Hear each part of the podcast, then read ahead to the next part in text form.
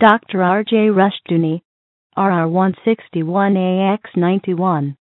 The City. From the Easy Chair, excellent colloquies on various subjects.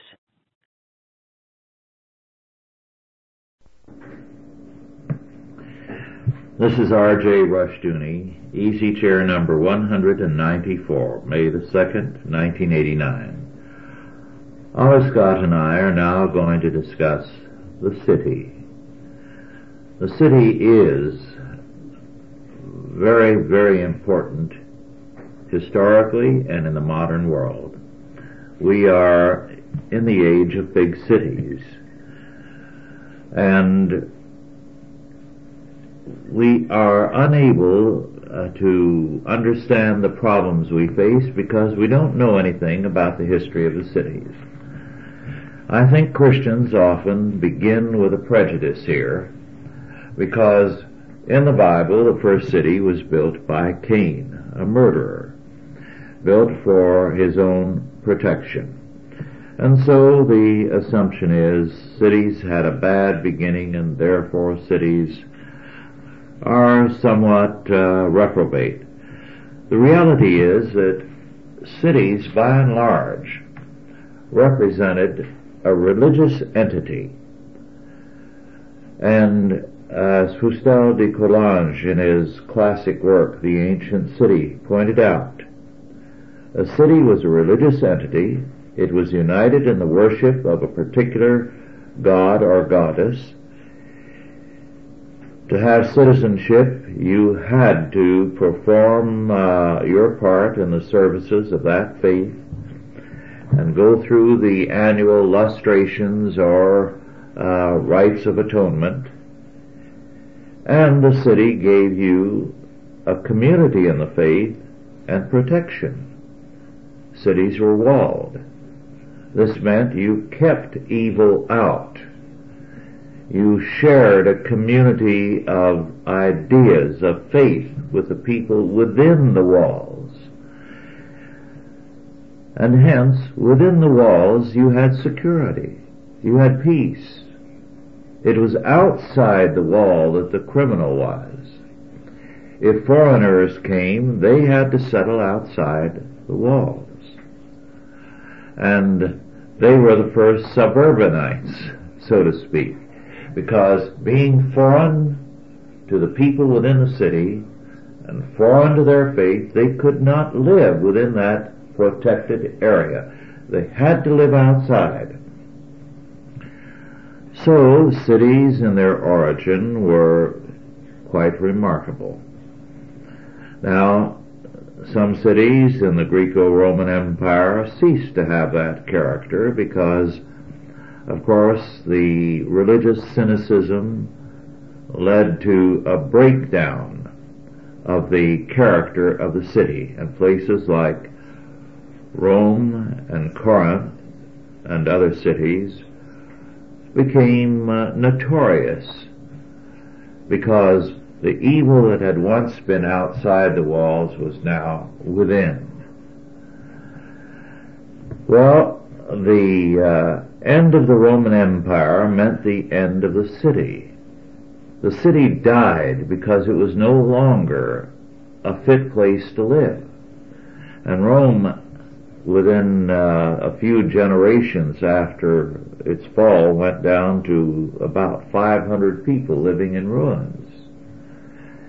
People lived on estates where a powerful military figure, a lord, protected them so that they could function, so they could farm, or do whatever trade they were doing.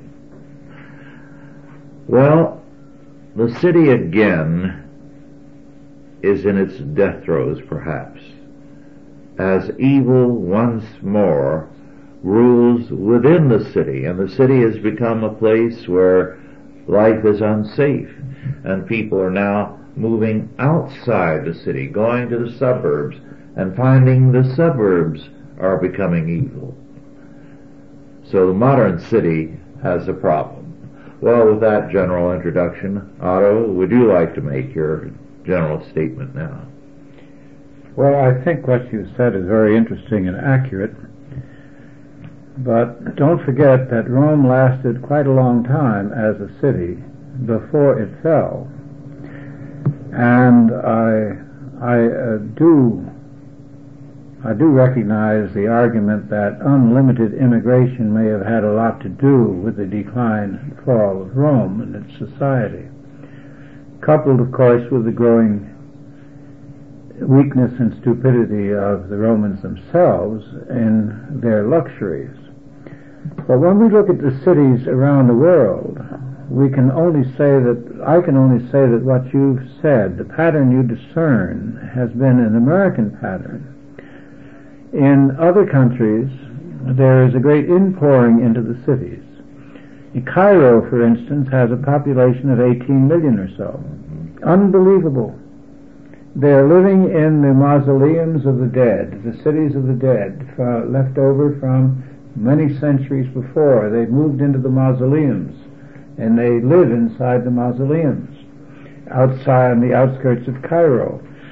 I talked to a fellow in South Africa who came from Egypt and he said if you could rent any kind of space in the city and stock it with anything to sell, you could make a very good living because with all those millions of people, you'd never run out of customers, and they have rent control, mm. which of course is added to their problems. Now, Mexico City, the last time I was in Mexico City, I've forgotten exactly when, maybe four years or so ago, four or five, I've forgotten.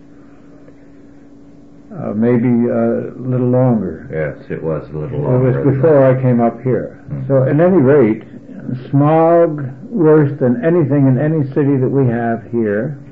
I don't know what the population of Mexico City is, and I don't think the Mexican government knows because they move in, there's no records, they, they're hovels, they're mansions, they're crowded together, they have fire eaters at every traffic light, beggars who are swallowing fire, all that sort of thing everything is for sale. Everybody seems to be up against it, and yet they're walking around. They're dressed. They wear shoes. They have clothes. And I recall Rio de Janeiro in 1930, when most of the people had no shoes. They wore sandals. But the city was clean and orderly at that time. And speaking as a person who has spent most of his life in cities, I would say that we're living in a not one time belt, but several time belts, hmm. where there are several levels of culture existing simultaneously around the world. A city like Hong Kong, for instance, is a great refuge, which is going to be turned over pretty soon to the communists.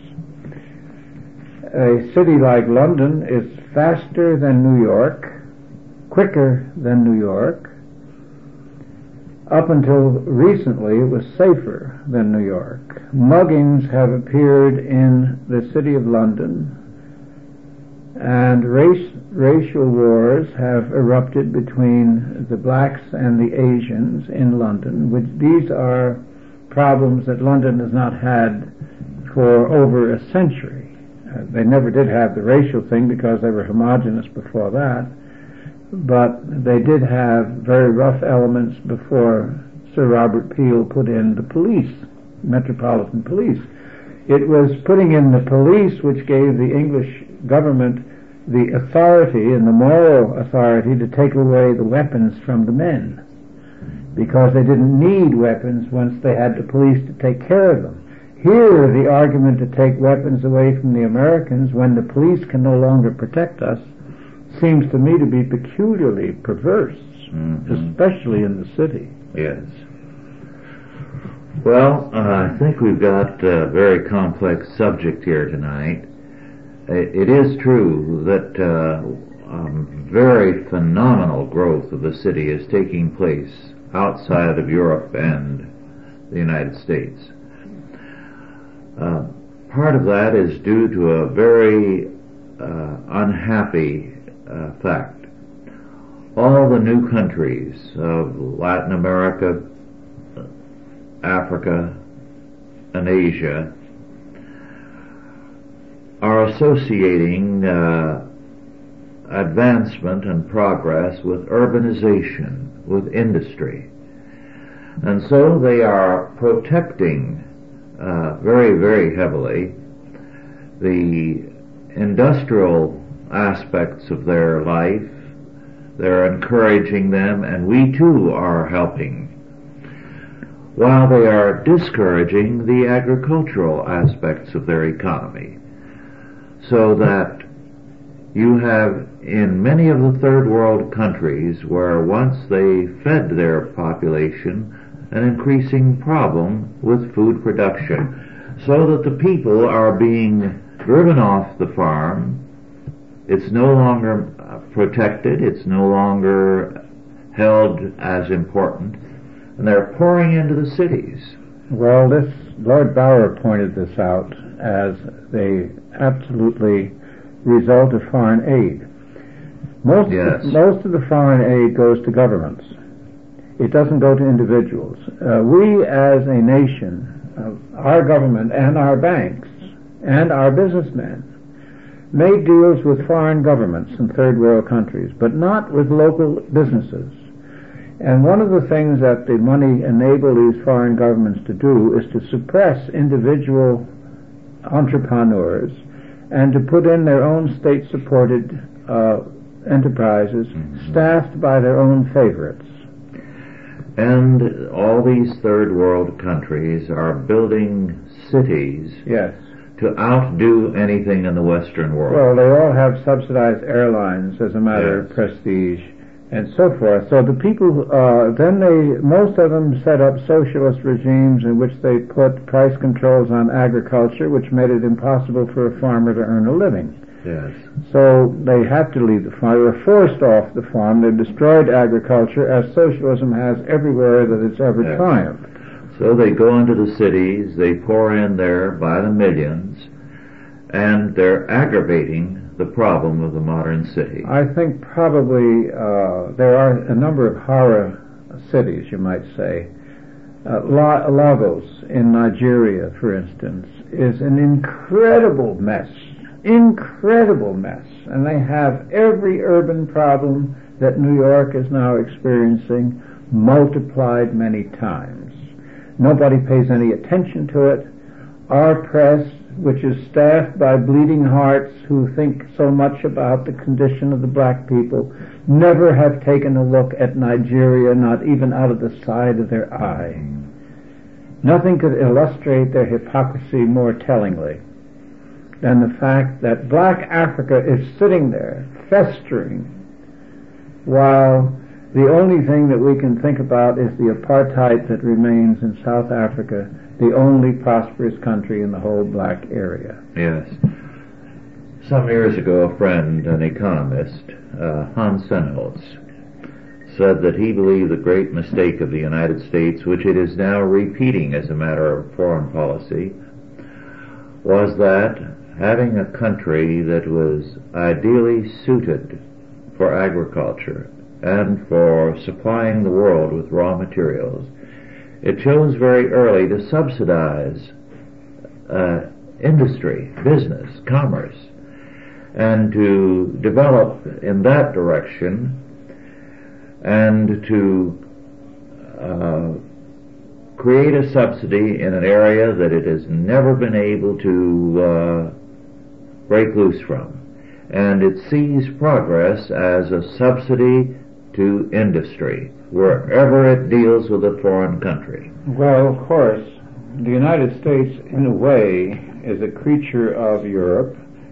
We didn't experience the pioneering struggles of Great Britain, the first industrial power, because we came along at a later stage mm-hmm. and we stole from them the fruits of their hard-earned discoveries in textile and other industries and were able to apply it on the second stage of the industrial period behind the protection of the English Navy. Now, we were in the position, in other words, of Japan in World War II. We had a great patron upon which to patronize ourselves and to steal from and to live in protection behind. So we didn't experience what Marx dug up from the period 30, 40 years before his own time as the exploitation of children and mines and all that kind of thing. We missed it. We had a pretty, we, we inherited the fruits of our predecessors, our European predecessors. To a certain extent, the third world is doing the same thing, but without the infrastructure of skills. Yes. And without the experience of self-government. Now, but we have a very uneven profile here because Sao Paulo, Brazil, for instance, unknown here, a city of many, many millions, bustling, prosperous, skyscrapers, everything that you can think of. And yet, I doubt if I ever see the dateline Sao Paulo in an American newspaper. Yes. So to a, an extent, we're almost going over some ground we've gone over before, that with in, incomplete information, we're looking at a very complicated situation. Now, the American cities uh, vary. St. Louis, for instance, I only read about in the national network as a city of great poverty and heavy crime. But when I've gone there, to visit my friends at the Arch Mineral Corporation, I've been a, a, a guest in mansions. And as far as the eye can see, I see nothing but beautiful homes, well kept, high upper class areas. Because apparently the press only visits East St. Louis. There's no other part of St. Louis that interests the press. Mm-hmm. It's like going only to Harlem on the other hand, my most recent visits to San Francisco have been like going into a real zoo. Market Street has got the most grotesque characters wandering up and down I've ever seen anywhere. And New York is now foreign to me. Mm-hmm. It's uh, it's like a city from some other part of the planet. The population is heavily Hispanic, black, and indeterminate Oriental it's no longer a neighborhood city. Those na- the neighborhoods have all integrated, so to speak, under rent control. And of course, it's almost impossible for the average person to afford to live in New York. I don't know how all those people function. So there you have your Roman parallel. Yes. Well, then we have another factor. Because of the high cost of subsidies, welfareism, and corruption. The city is decaying behind the surface. Physically. Physically decaying. Yes. One of the uh, things that is happening in many cities is that the old bridges are increasingly unsafe and some are closed down. Across the country.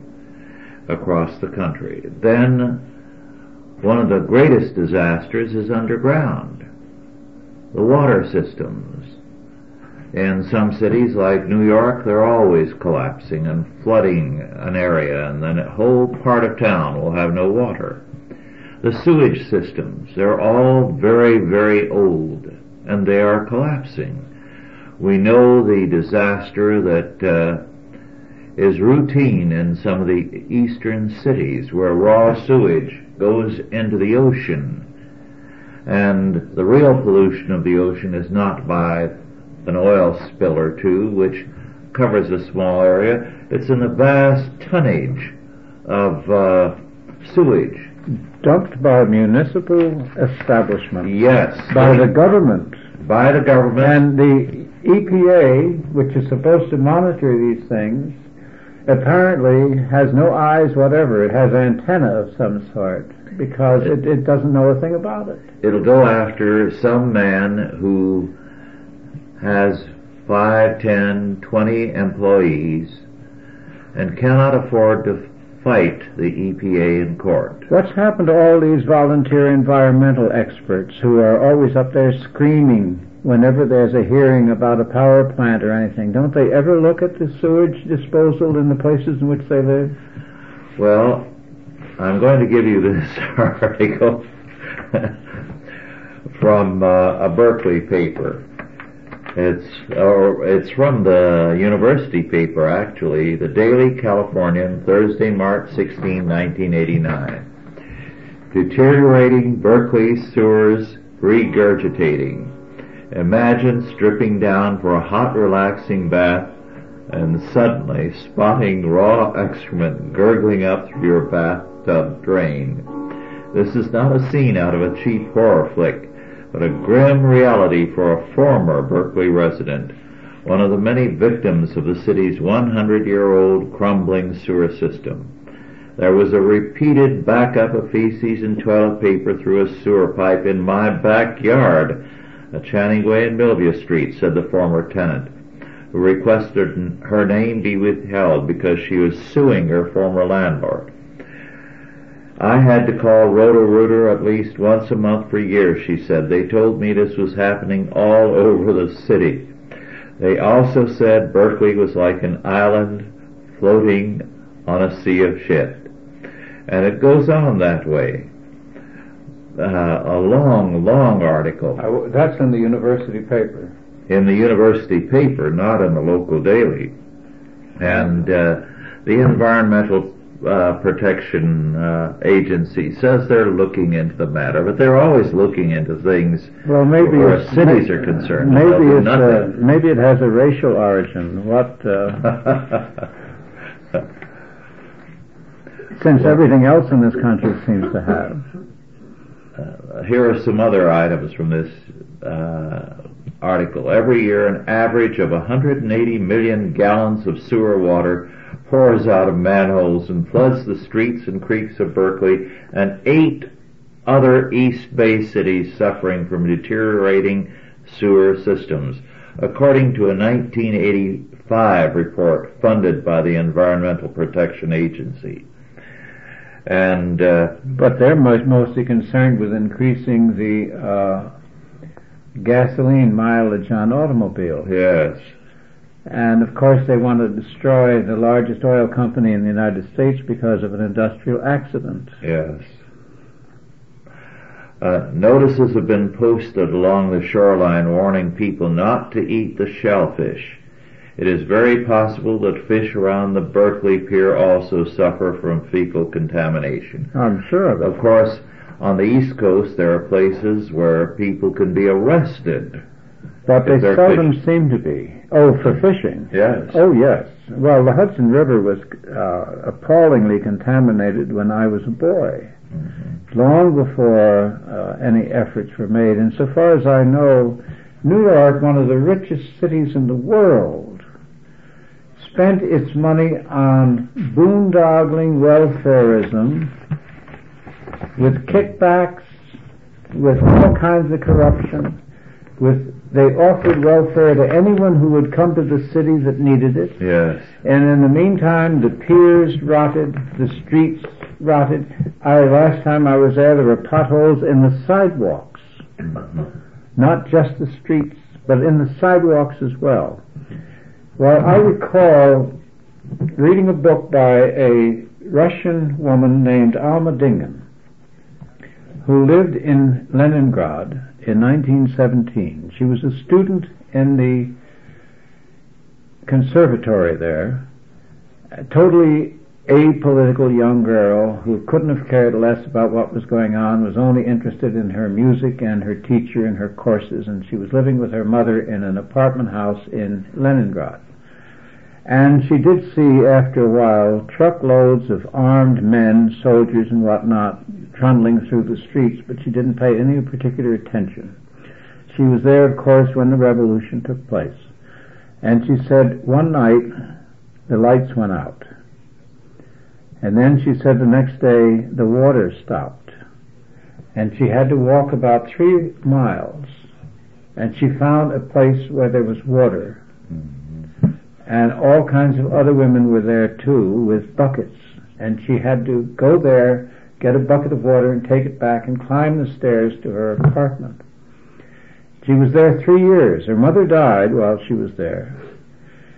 She left at the end of three years and she said when she left there was still no lights and no water in Leningrad. Mm-hmm. Now, this a little item, little sidelight on the revolution, which you don't hear from the fellows with a guitar. No, no. Or the fact that uh, Jamie Flanagan went there after finishing school. Uh, his grandfather took him, and in uh, an ostensibly luxury hotel in Leningrad, he had, uh, well, uh, the conditions were deplorable, beginning with the fact that the sheets had holes in them uh, that were about 16, 18 inches across. Great big holes. Now, this is the decay that is still there. And socialism is creating a like, like decay everywhere it goes. Oh, this is recently. Yes. How, how recent? oh, three, four years ago. I maybe see. five at the most. All right. Well, So, uh, things are very poor there. Uh, Gary Mose can tell you that, uh, in some of the hotels where you stay, the plumbing is so bad that you are not allowed to deposit toilet paper in the toilet. well, that isn't the only part of the world in which this is true. I mean, this is happening in Africa, Black Africa. Yes. It's not happening in Latin America, so far as I know, but I don't know the condition of the Caribbean island, uh, newly independent places.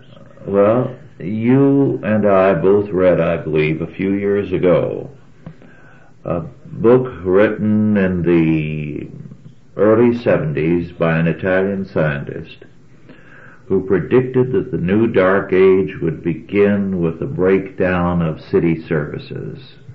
Lights, water, uh, sewage, and so on.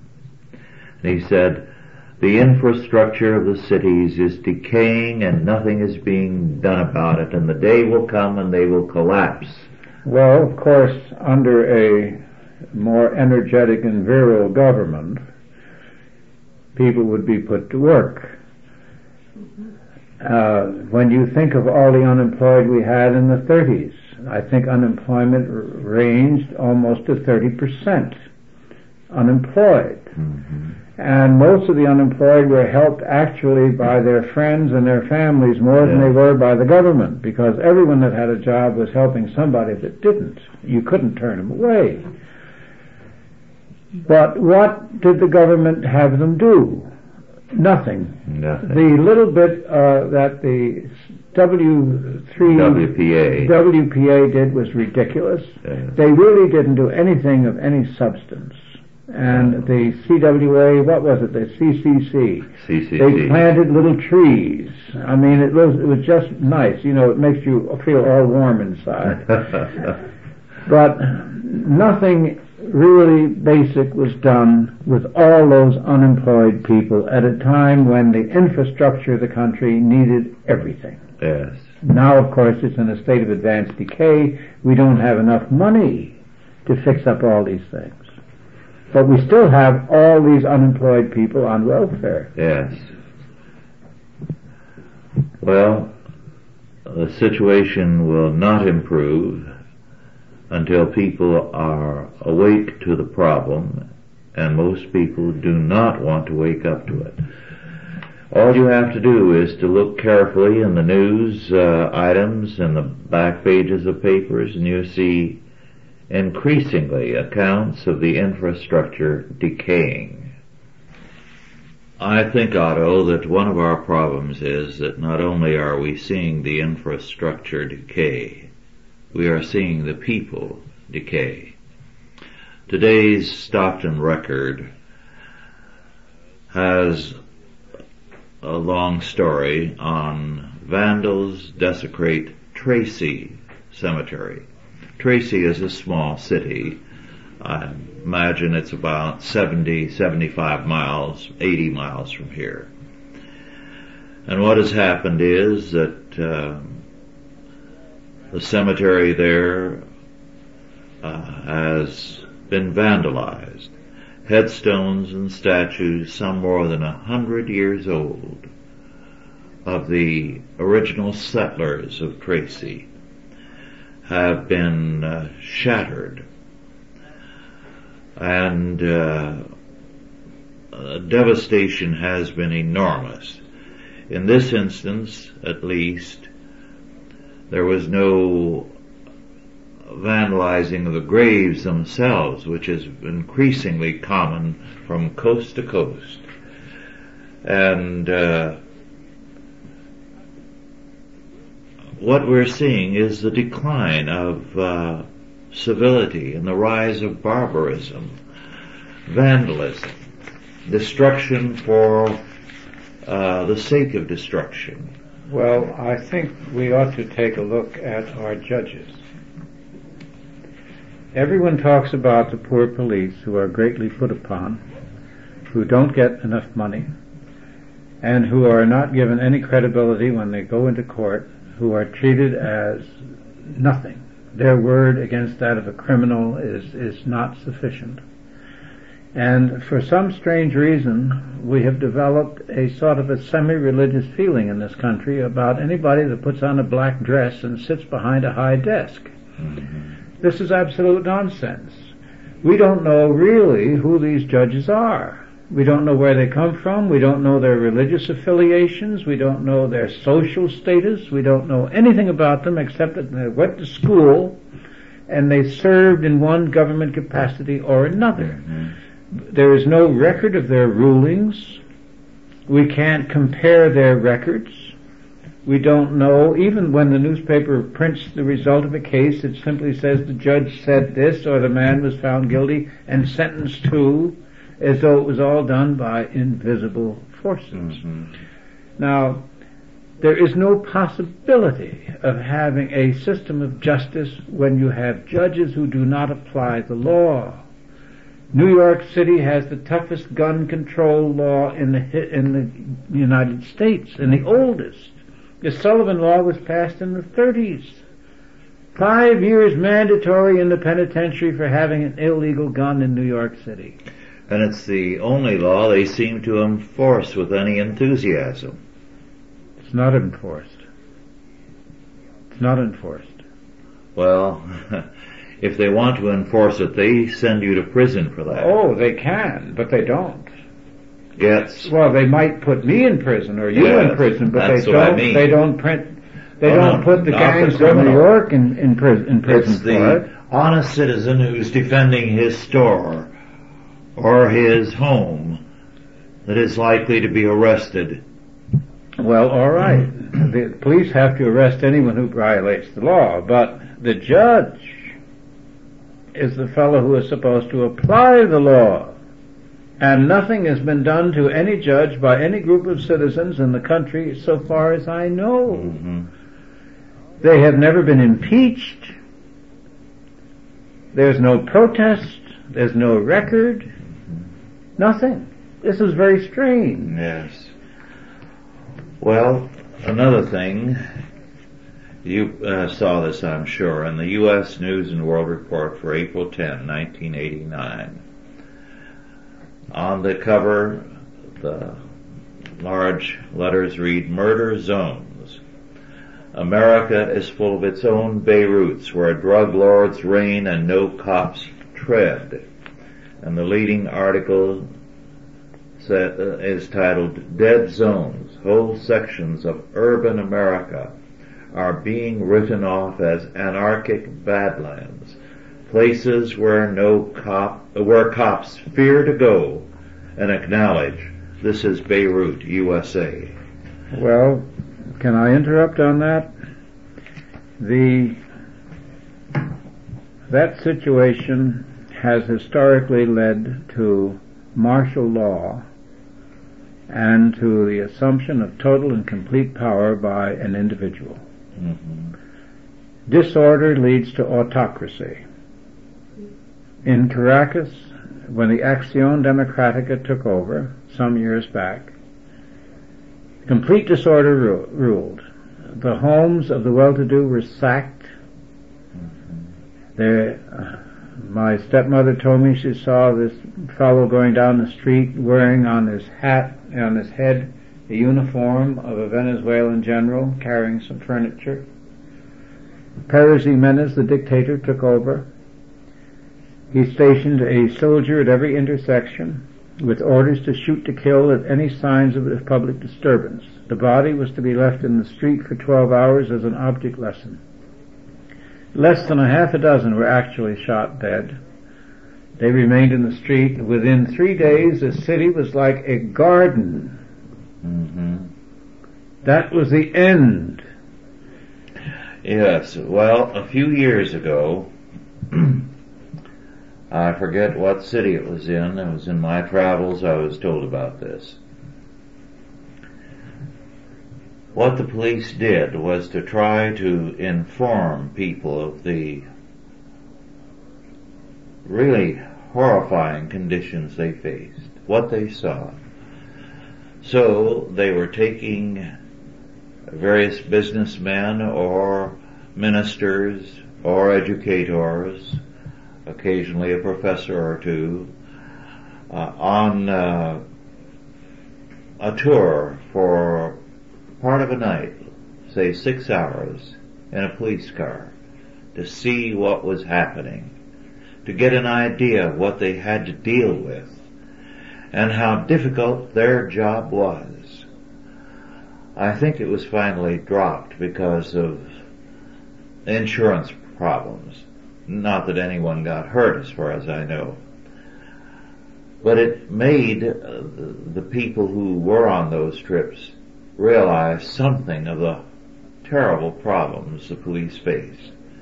But by and large, no attempt has been made to do that to people at large through television. To inform them, look, this is the problem. We are going to have to back our police. We're going to have to get a different kind of judge or else anarchy is going to take over the entire city. Well, I saw a program, I think it was called Reporters, I'm not sure, on television, in which it showed actual drug raids and arrests. Mm-hmm. And they broke down the doors, and they rushed in, and they forced men and women to lie down on their stomachs. Now, I don't know why you can't arrest somebody while they're standing up.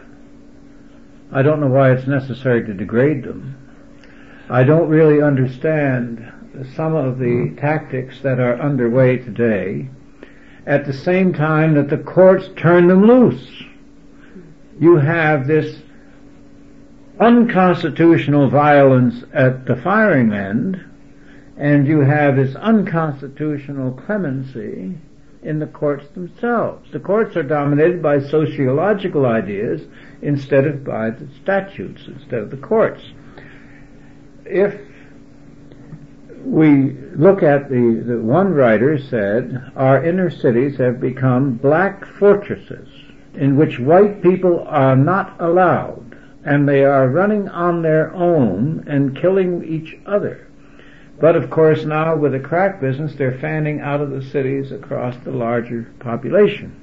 And we have great disparities in newspaper coverage and in concern Mayor Bradley, who was presiding over a growing cemetery down there, was just re-elected mayor of Los Angeles, while Mayor Barry in Washington D.C.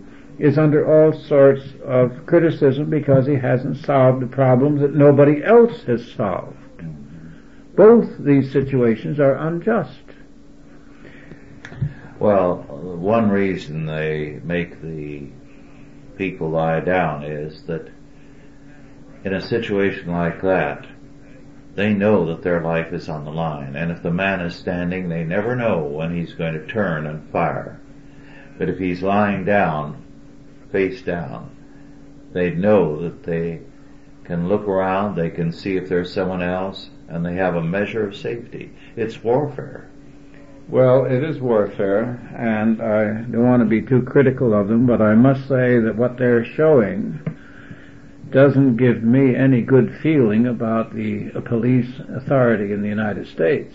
It looks to me like a bums going after bums. Well, one consequence is that a great many police are leaving the cities if they can find work elsewhere. I don't blame them. There's no trouble in getting uh, men in an area like this even though the pay is dramatically lower. It's simply that they find that they cannot take it. So they apply for a position in an out of the way place. Now, everywhere that that sort of condition has existed, everywhere that you have the equivalent of private armies, as in Germany during the 20s, as in China before the communists, as in Africa before the dictators, you have in the end dictatorships. Yes. Without question, unless the citizens, unless the Christian community decides to stop sitting in a voluntary ghetto and does something about the society that it has inherited, which is supposedly a Christian society, we are going to be confronted with the kind of crisis and solution that we do not want. Exactly. This situation is not going to change and it's not going to go away by people refusing to look at it. The only solution that is tenable is uh, the only alternative to dictatorship is for the Christians to wake up, for the Christians to begin to do what they can in their community to become responsible where they are. Okay, now I recall when Charles Dickens came over here, I, I wasn't actually around, but I remember reading about it, that he visited the orphanages, the hospitals, and the prisons. Yes. Because he said those are the areas where you can find out what a society is worth. Yes. How it treats the sick, how it treats the elderly and the poor, and how it treats the criminal. Yes, and orphanages are no longer uh, permitted by state law in most of the country. All foster children, foster parents. Yes. Uh, now, there is an opportunity developing there because uh, Christians in most states are barred as foster parents. They're not wanted.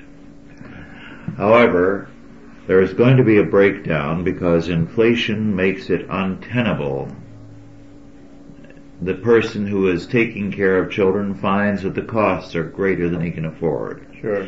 And under Carter, there was a brief spell there when because of inflation, they were having trouble making placements. It was no longer profitable for those who were maintaining foster homes. And it was beginning to provide Christians with an opportunity. Mm. Then hospitals. Mm. This is an area where Christians have to re-enter the field. Originally, all hospitals were Christian. We originated them. Yes. We've got to get back into that area. Well, Without federal help, this is what has destroyed the Catholic, the Lutheran, the Presbyterian, Episcopal hospitals because they were ready under a federal act to have matching funds from the federal government for building hospitals. Hmm. As a result, they still have Christian names, but they perform abortions. They do a great many things because the law requires them to, and they don't have the gumption to say no, or and to fight the whole thing. Uh, then prisons. Of course, the whole prison system is rotten, but uh, we are beginning to see some good ministries here. well, of course, I feel that the Christian community, the Christian congregations, place too much of a load on the Christian clergy. Yes.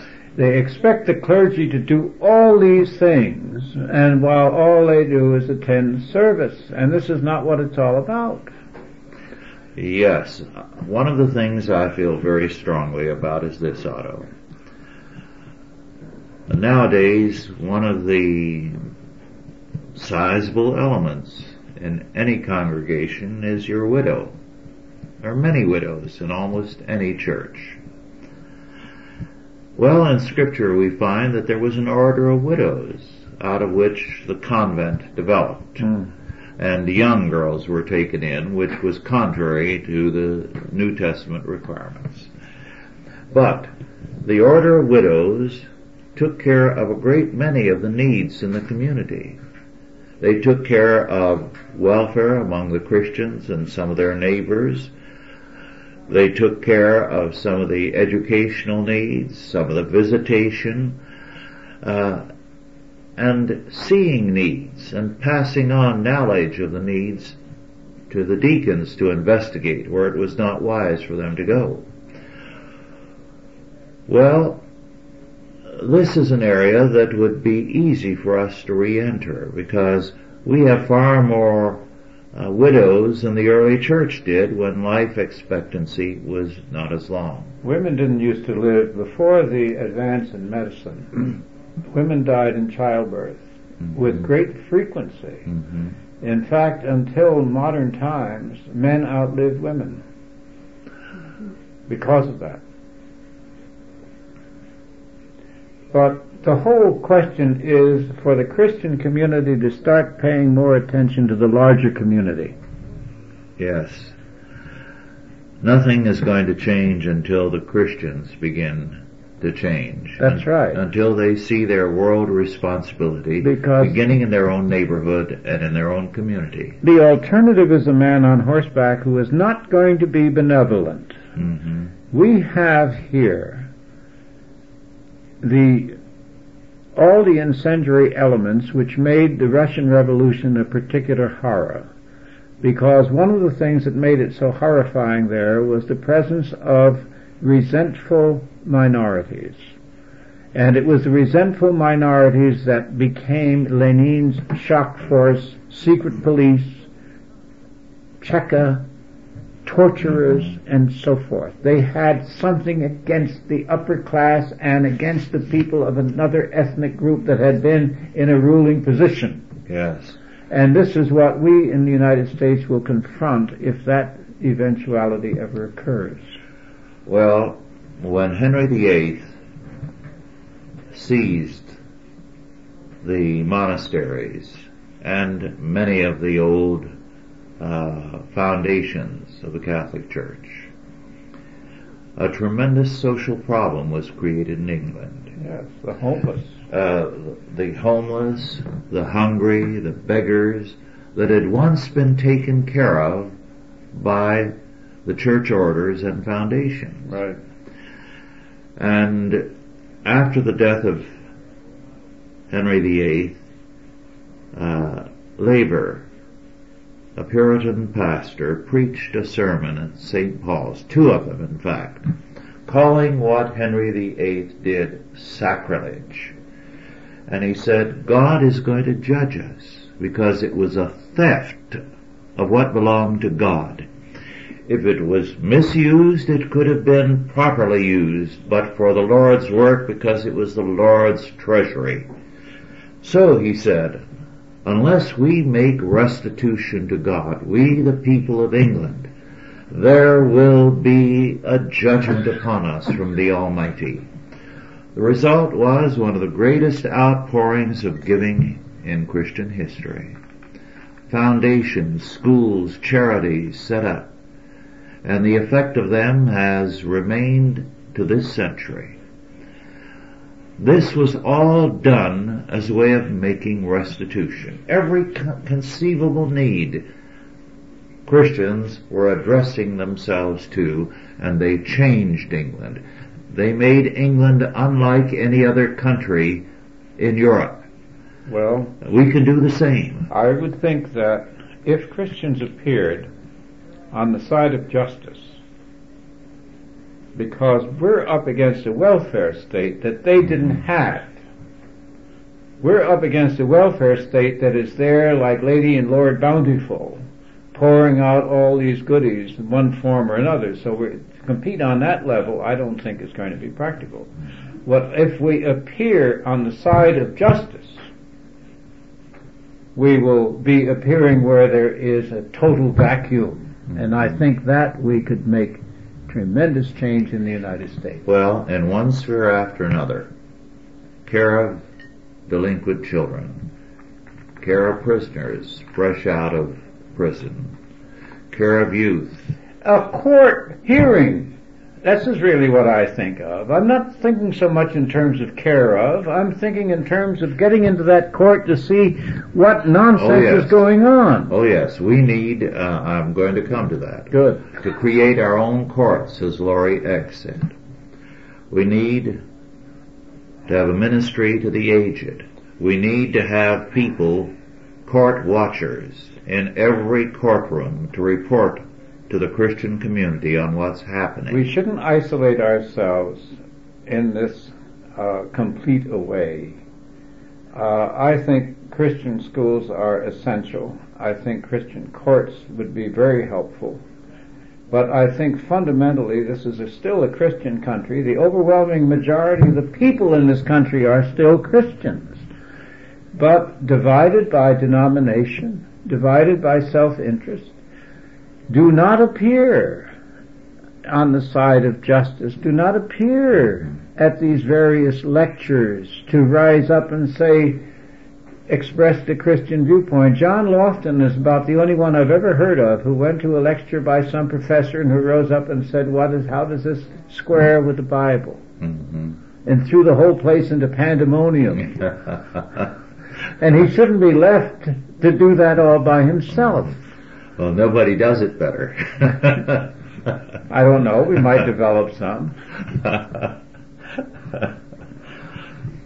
the John Lofton School of Public Questioning. Well, you see what I'm saying is that Yes. because everywhere else the government has preempted, hmm the government has preempted every area of official concern. The homeless that we talk about mainly are people who have fled from the compassionate government. hmm They're out there because they can't stand one more form with 48 questions a minute. And the only good work being done is being done by Christians as far as the homeless are concerned. That's true, and, and for that matter, the missions and the uh, whole that sort of effort has always done more good. And they're trying to put the rescue missions out of business. I'm sure they have for a long time. But what I would really say would be to see Christians get into the public issues and to get involved in the problems of the police, the, Yes. what's wrong with the court, why the newspapers don't seem to be able to reflect the society in which we live in any decent way. There's a dozen different areas which would incidentally stop, I think, a lot of the congregational members, a lot of the people in the church, from feeling so bad about things because action has a way of making you feel better about life. Mhm. I, our time is almost finished, but I have to tell you this story, Otto. Oh, about uh, 30 years ago, I gave a talk to some group uh, in which, among other things, I said with more sense than I knew at the time, that unless we uh, stressed the importance of the police, we were going to be in trouble within not too many years. And I was speaking in a particular community, and I knew what the police were getting there, and it wasn't much. Mm-hmm. And I said uh, they should be paid twice that. Easy. Uh, that uh, startled a great many people, and I went into why I felt they should be paid more, and how we should stress uh, their importance to the community. Uh, it was amazing how that got around among the police, and not only the police, but the highway patrol and the whole area. Uh, I really was treated royally by the police. I couldn't get a ticket. so they, it was obvious they were grateful for some kind of appreciation of what they had to do and the problems they faced. Well, they really should get some help with the courts. Yes. Well, one thing more before we conclude. I'm uh, very happy that these tapes are being heard so widely. I think it would help better if some of you who are listening on borrowed tapes would uh, also subscribe to the tape ministry because after all, both the ministry and Chalcedon need the income. And some of you are duplicating uh, 50 and 100 tapes every time you get one. Well, we're glad that the word is getting out. But we would appreciate some contributions and the tape ministry could use the subscriptions. So just drop a note to Chalcedon, P.O. Box 185 with a gift or ask to be placed on the tape mailing list and we will thank you from the bottom of our heart. Like the police, we appreciate being paid. Thank you all for listening. Authorized by the Chalcedon Foundation. Archived by the Mount Olive Tape Library. Digitized by Christ Rules.com.